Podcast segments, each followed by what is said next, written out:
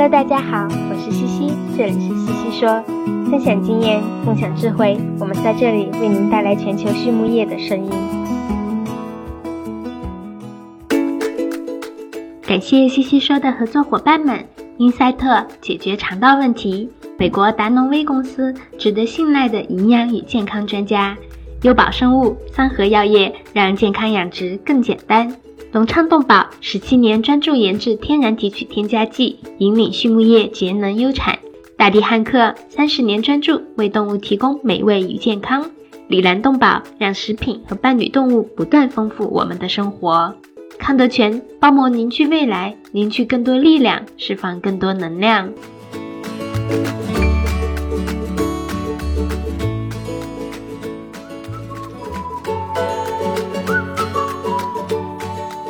康德全企业，包膜技术在农牧行业应用的倡领者，成立20余年，一直专注于生物包膜技术的研发、应用与生产，拥有智能微囊包膜专利技术，核心包膜产品远销全球56个国家和地区，实现中国品质服务全球。现推出包膜产品检测服务、包膜产品研发服务、包膜产品技术定制服务，让我们分享包膜技术带来的改变。Hello everyone, I'm Laura Greiner, your host for today's SwineNet podcast. And with me today I have Dr. Max Rothschild, who is the C.F. Curtis Distinguished Professor Emeritus from Iowa State University.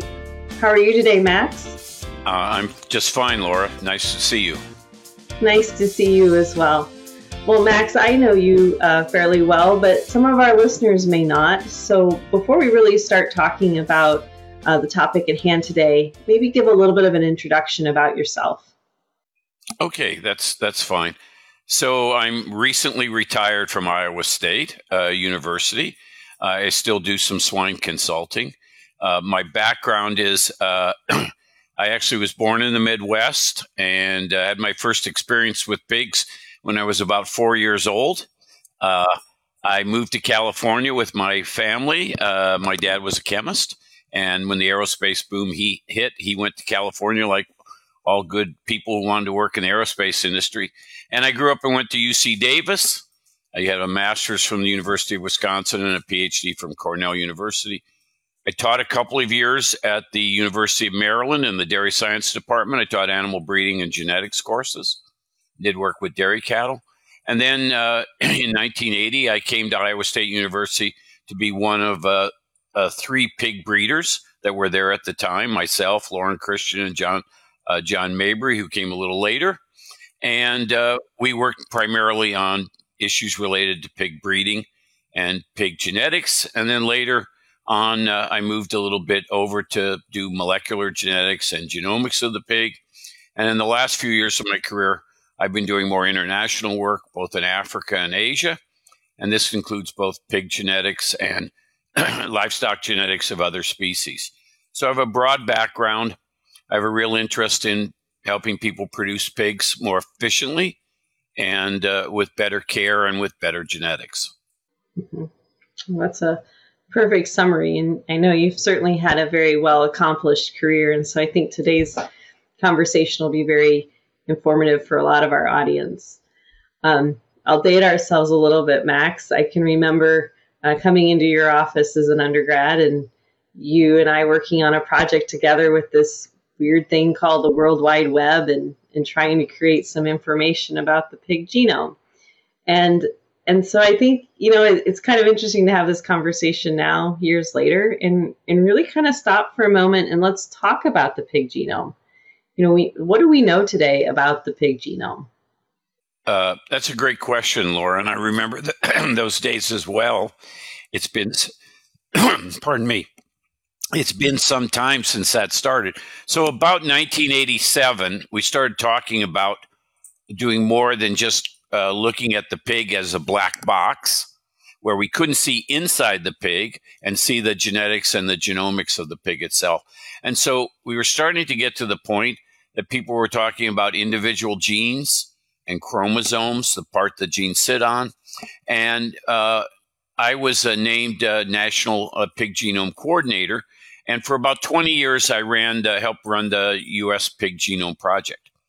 So you can think of the pig genome as really following the genomic information that was first discovered in humans and published in about the year 2000. But we in the pig have been publishing and working to discover some of the 35 to 40,000 genes that the pig must have, and more importantly, to discover what those genes actually contribute to, how they affect the production, the welfare of the pig, the health of the pig, its eating habits, its behavioral habits. And so much has happened in the world. You know, I bet many of our listeners have even done some DNA work on themselves. They've joined a company like Family Tree DNA and looked for relatives they didn't know they had, or 23andMe, or one of the other companies out there. And in fact, at one time, actually, I was one of the original owners of Family Tree DNA, and I worked with people on human DNA, and you always find something interesting. Sometimes stuff you didn't hope to find, but in other cases, we find relatives we didn't have or know about. We find out that we might be susceptible to disease, certain diseases in humans. And the same thing appears in breeding stock in pigs. So the pig genome effectively opens up that black box that hid the genetics of the pig that we can only guess about by its performance. And now we can look at individual genes and try and predict performance without even having to measure performance in some cases. Mm-hmm. Yeah, and I think that's a great summary of what the pig genome is. And you know, one of the things that I think always fascinated me was, how do you know what that gene does? Right? I heard you say here, well, we had some human information, and so we were able sometimes to line up what we see in the pig genome in terms of a sequence and say that might be similar to humans. But obviously, pigs have unique genes. So maybe help the audience understand a little bit about, how do you go about the process of figuring out what a gene really does in the animal? That's a great question. So over time, the methods we use have improved markedly. When we started out, we often just crossed animals, and we used anonymous genetic markers. And we followed those anonymous genetic markers through the various crosses, from the parents to the F1s, the crossbred, and to their offspring. And then we looked this and we said, well, this marker always seems to appear to be with fast growing, or this marker always appears to be with fat pigs. And so those markers were like anonymous markers on the chromosomes, very much like mileage markers along the highway, or kilometer markers along the highway if you live in a country that doesn't use miles. So those are just anonymous markers. But as time went on, we then were able to start sequencing the genome. And by sequencing, we're unraveling, if you like, the DNA of the pig from the chromosome and then putting it together. So in effect, it's a little bit like taking a book, cutting it into pieces, and then reassembling the pages until you can read each word. And that sequencing took, in the pig, a large number of years. It's not trivial. And from that, we were able to get at least the base sequence that allows us to then predict what some of those genes do. We also used an approach called a candidate gene approach, and this was an approach that my lab used.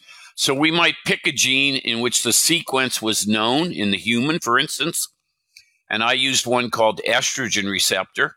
Everybody in the world ought to know that estrogen is an important hormone. It controls a number of effective reproductive issues in females, humans, pigs, other species.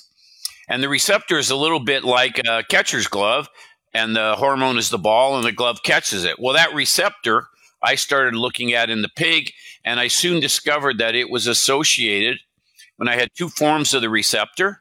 I looked at those forms and I compared litter size. In one form, very high litter size. In one form, lower litter size. So the genomics person is looking at the different forms of the genes. Those are called alleles, and when they come in pairs, and those are called genotypes. So we look at different genotypes and ask the question, does this genotype usually produce more pigs and this one less? Or does this genotype produce faster growth and this one less? So if you like, sequencing is kind of the holy grail of trying to understand what's going on beneath that black box that we've finally opened up to look at the DNA in the pig. And so as time goes on, we're learning more about that. And more importantly now, we're using those different genetic markers, both real and anonymous, if you like, to predict the performance of future generations. And this is something called genomic selection. That's at least theoretically was around for about 8 or 10 years. But in the pig industry, it's just now being used by the leading companies to predict and help them select the best animals to be in their nucleus farms to then pass on the traits that they want to pass on to their customers. So what I would remind pig producers are that they're using the commercial stock, but the breeding companies and the breeders, they're creating the animals that are the elite animals, and then they pass those genes on to multiple animals for multiplication and eventually for commercial use. Mm-hmm. Mm-hmm. And we generally say that takes, 3 years to go from the elite animals down to commercial, or is there a different time frame? Well, at least 3 years. A lot depends on the size of the company and the size of the nucleus herds and how fast they get to the multipliers. But 3 to 5 years, and we can pass those on. A generation interval is 1 year. So 1 year in the elite, in the nucleus, 1 year in the multipliers, 1 year in the commercial. So that's the minimum, but 3 to 5 years to pass on. And so this is what we often talk about as genetic lag. The improvements made in the nucleus herds are advanced, and then in the commercial herds, they lag behind, but they're still making the same progress, but just a little bit behind. Mm-hmm. Mm-hmm. Perfect. That's actually a really good description, so thank you for that. One of the things that kind of came to mind as you were describing this whole process of how we've moved from one step to where we're at today is, what did you learn? When you were going through this process, what did you learn that surprised you the most? Well, I think what I learned basically is that the pig is a very complex animal, which I knew anyway, but I think what I learned is that many of the genes that affect humans have similar effects in livestock, including the pig. So while the pig is perhaps only 85% similar with its DNA to a human, many of the genes have similar effects. They don't have the same forms of the gene. A pig ESR gene doesn't exist. It has some of the same form as a human pig estrogen receptor gene, but it's not exactly the same. And so since the pig and humans have diverged evolutionarily for millions and millions of years, what we see, in fact, is that there are special mutations in the pig ESR gene that help it to produce more piglets or less piglets. And more importantly, what I think really surprised me, I think, the most is how genes operate in different backgrounds. So I can give you an example of that. The estrogen receptor gene in the highly prolific Chinese pig, the two genotypes produce a 2.5-3 pig difference.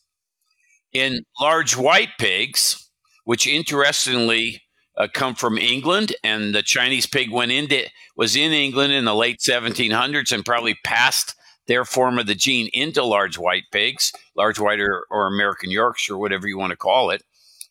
That effect is not 2.5-3 pigs now. It's only about 0.8 of a pig difference. We say, well, it's the same form of the ESR gene. That's true, but it's in a different genetic background. And one of the things that I keep reminding producers of, you can buy the best genetics, but unless you let those genetics thrive, you give them the opportunity to express themselves, it doesn't happen. And the ESR is a great example. In herds with very low management levels, No difference between the two genotypes. In herds with incredibly good management and in those herds, the same ESR genotypes will differ way beyond the average 2.3 or 2.5 pigs per litter. So one of the things that I try and tell producers is you can buy the very best breeding stock.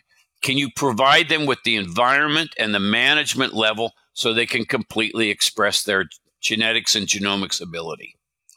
And sadly, in some cases, that doesn't happen. So we need to encourage producers to think about the best ways to manage the genetics that they've spent good money on so they get the most out of those pigs.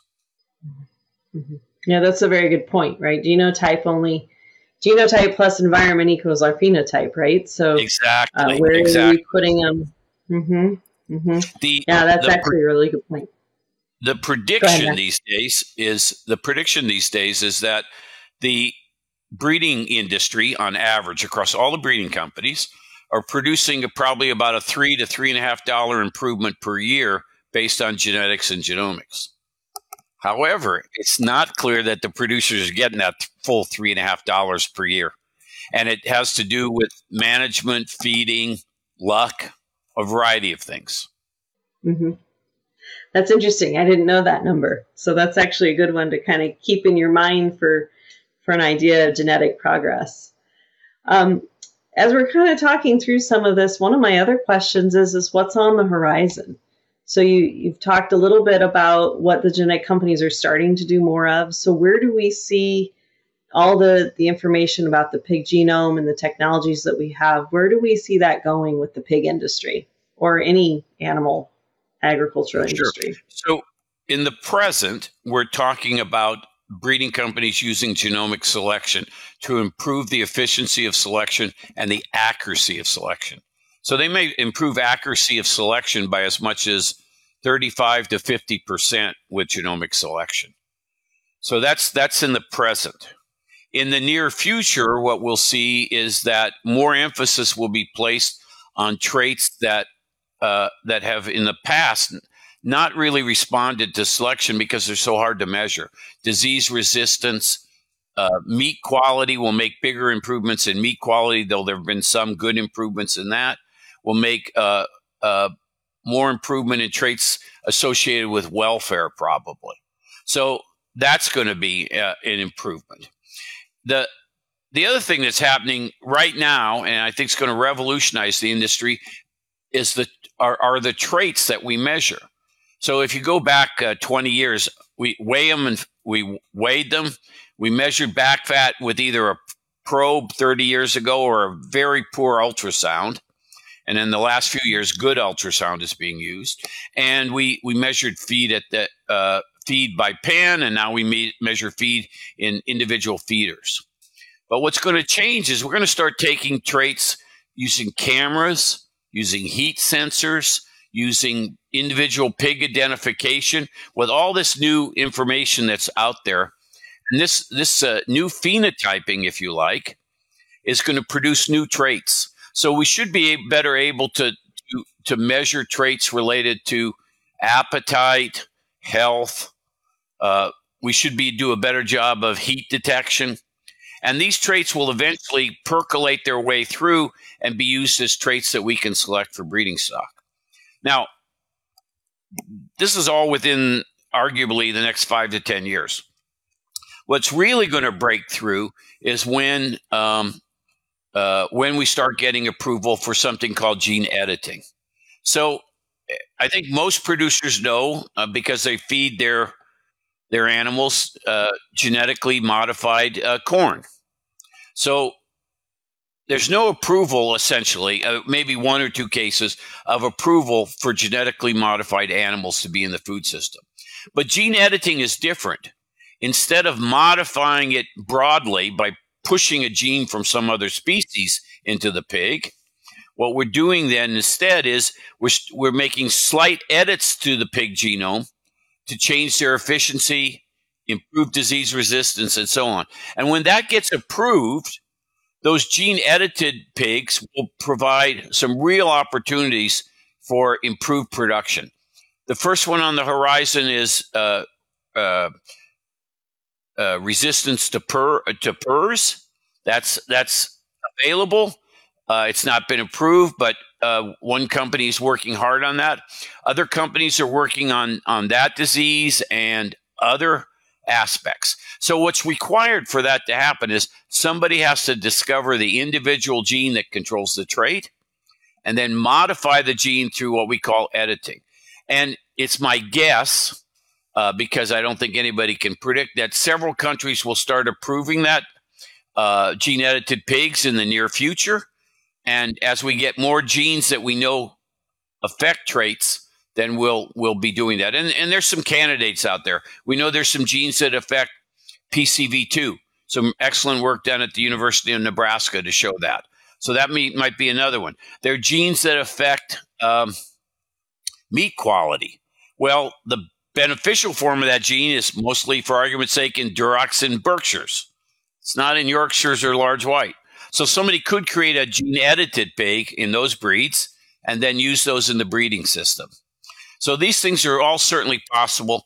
They're a little farther down the line because they require federal approval. In the U.S. and in other countries, they require their government approval. Mm-hmm. And I think you bring up kind of an interesting point there, because when I've heard of the PERS gene-edited pigs, for example, it is that we created a nick in the DNA, we opened it up, we let it heal like DNA normally heals. It just happened to heal differently than expected, and that created the mutation that then that pig is now PERS resistant. But some of what I'm hearing you might actually be, we might take the gene out of the Berk or the Duroc and put it into a different breed of pig. Is that what I'm hearing, or am I mistaken? There's a gene in the pig that's associated with meat quality. And that gene, the beneficial allele, is almost fixed in Berkshires and very high in Durocs, but very low in the others. So we could crossbreed to get that gene moved into the other breeds. Or what we could do is do gene editing within those breeds. We're not going to move a gene. They have the gene. They just don't have the right form of the gene. I got you. And what the editing would do is create the right form. So what's important is somebody has to discover what gene controls the trait, what form of the gene is beneficial, and then ask the question, how do we get that into a majority of our pigs? Might be by crossbreeding, might be by gene editing. Mm-hmm. Mm-hmm. Yeah, thank you for that, because I know there's lots of different, quote, versions of gene editing, and I think it's important for people to understand and be able to communicate what we're talking about with pigs, because that is definitely different than maybe creating a plasmid and putting a gene in and doing things like that. Yeah, the days of gene insertion to make transgenics, we're done with that. We've moved on to something that's considerably, if you like, more consumer friendly, because you're not adding genes to the pig. You know, the old worry was, well, I put a human gene into a pig and I eat pork, am I cannibal? Of course not. It's only one gene out of 35,000, but never mind. If that's your perception, fine. All we're doing here is taking the natural genes of the pig and making a snip here and a slight alteration, and that produces the trait of interest that we want. Mm-hmm. Very good. Thank you for that. I think that's, like I said, I think that's really important for our audience to kind of understand, is because, again, they might be more familiar with that plasmid version, which we no longer do. And so I think it's really good for them to understand the new process and what gene editing really means. And more importantly, to understand and not be afraid of it, because we're not introducing anything that the pig doesn't already have. We're just making it more prevalent. Yeah, that's a great point there, Max. So as we kind of think through this, what do you envision in the next, well, we've talked about 5 to 10 years, but let's look a little bit farther out. So 20 years from now, where do you see the genetic advances that we're talking about today, or even happening 5 to 10 years from now? Where do we see that impact in the swine industry? Where do you think that's going to be? Well, I think the first thing we'll see is healthier pigs. And the reason for that is what I think is going to happen and what's been talked about for years, but I think finally it may come to fruition, is something what we call vaccine-ready pigs. So we all know that some people respond, if you think about yourself and the recent COVID, we know that some people respond to the vaccine differently than other people. Some people had a terrible reaction, but maybe that reaction gave them more protection, and other people had a lesser reaction, and maybe they got lesser protection. The same thing happens when we vaccinate pigs. The vaccine producer tries to produce an amount of vaccine that produces a uniform response. But we know there's genetic differences to vaccination. So if you can think kind of one way to do this is, why not select pigs that respond better to the vaccine, and therefore the vaccine will be more effective, and in fact we'll have less susceptible pigs in the industry. So vaccine-ready pigs is another. Another area is certainly you can sell commodity pork, and that's what most of us eat is the pork chop that we get from the supermarket or from the butcher. But the real money is in niche products. And so one idea might be to produce a specific genotype of corn, for instance, and that's fed to a specific genotype of pigs, and that produces a specific product that somebody sells at 3, 4, 5 times what the usual price of pork is.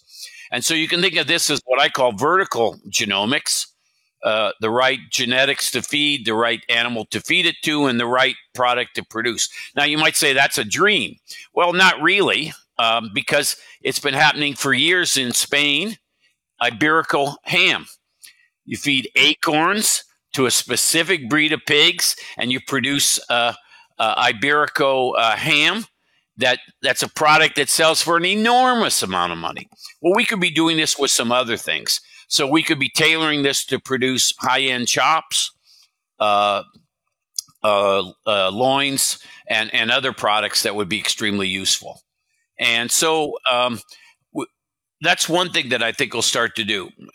The other thing, of course, is we're going to produce animals that are more resilient to disease. They're more resilient to changes in their management so that there's no welfare issues. So those are some of the things that I see 5 to 20 years down the road. And we're also going to continue to produce pigs that are more feed efficient. And we're probably going to have pigs that maybe require less water, less feed, So those are all things that will improve the environment. And we already know, for instance, that if you can improve feed efficiency, pigs produce less manure. Now, this is a very controversial subject because most people outside the pig industry would say, well, we don't want manure. It's no good. It's a waste. Well, here in Iowa, of course, manure is a product that people want. They use it instead of commercial fertilizer. So it's a little bit of a double-edged sword. We can certainly have pigs produce less manure and use less feed. And in some environments, that might be preferred. In other environments, it might be preferred that they just grow faster. Mm-hmm. Mm-hmm. That's a very good point. It's a very good point, Max. Well, I see our time is actually wrapping up. It's gone very quickly for me. So just before we kind of go into those key questions that we ask all of our guest speakers, I'd like to have you maybe wrap up with a couple of key takeaway points that you'd like our audience to go away with today. Okay. So pig breeding has come a long way from weighing and measuring pigs to now using, we sample their DNA, we use it to predict their genomic values, and this is used to predict their worth. And breeding stock is improved that way, and efficiency and accuracy is improved. If you're a consumer of that genomics and those pig and that breeding stock, you need to do your best job to manage it so that you, in fact, get the complete genetics out of those pigs. If they can't express their genetic worth, you're not getting your money's worth when you buy breeding stock. So that's an important point. No matter how good a pig you buy, if you bought a Cadillac and you don't put the right gasoline in it, it's still going to chug along the road. So if you're going to buy a superstar of a pig, then you got to manage and feed it well enough so things turn out the way you want.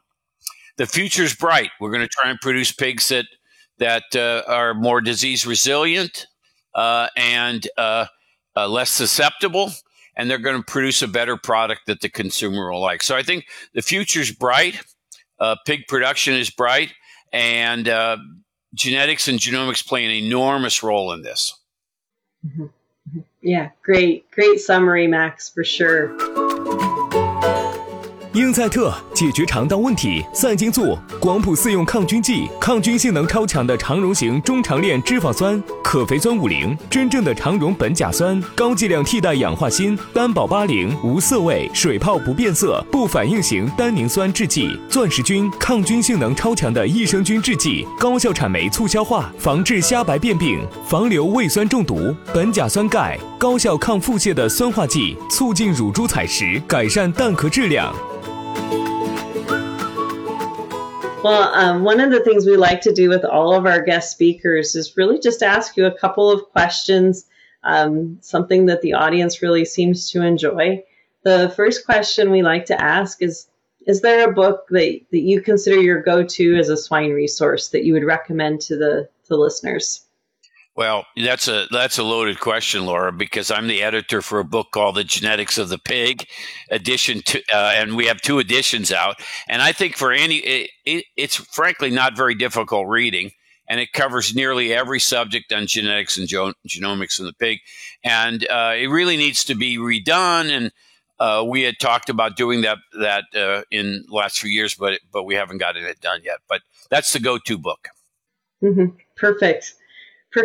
How about something that you recently read or you're reading that's not related to pigs that you think would be fun for the audience to read? Well, I'm a mystery nut, and I read all kinds of them. I'm reading John Sanford's latest one. He writes all the Prey series about Lucas Davenport, who's an investigator. But I actually read a book called I'm trying to remember who the author is now. I'm reading some historical fiction, and one of the books is called The Horse, and that's about looking at a thoroughbred. I'm quite a nut on liking to watch horses race, and that's about that. But I'm a mystery guy, and I read John Sanford, Louise Penny, and a number of others that I enjoy in my spare time. Mm-hmm. Very good. I might have to pick up the horse book. I also like thoroughbred racing, so I think that could be something I might enjoy as well. The last question we ask is if you can imagine somebody in your life that you have viewed as successful, and you don't need to give us a name at all, what's a trait about them that you think allowed them to be successful in their life? I think all the people that have been really successful and are in leadership positions are care about the people around them. And that care is what is extremely important. You can't be a boss. You can't be a leader. You can't be a teacher if you don't care about the people around you. And I think that characteristic is so central to success. We don't step on people's backs to be successful. We hold hands together and move forward. And I've had some great mentors who listened to what my interests were and helped me to mold those because they cared about me. And I've tried to do that with my students and the people I meet in life is listen more than I speak and try and help them succeed and find their way. It's easier said than done, but sometimes you just got to do it, and that's especially true right now. We're in difficult times, coming off of COVID and some of the issues in the world. We need to listen to others and try and help everybody succeed. If we can't listen and talk together with people, we can't succeed together. Mm-hmm. Mm-hmm. That's great advice, Max. Wonderful. Well, Max, I do want to thank you again for your time today. It's been a pleasure visiting with you and learning a little bit more about the pig genome. So again, for our listeners, this is Dr. Max Rothschild, who's a professor emeritus from Iowa State University. Thank you again, Max. Thank you very much. It's a pleasure to see you and talk with you again, Laura.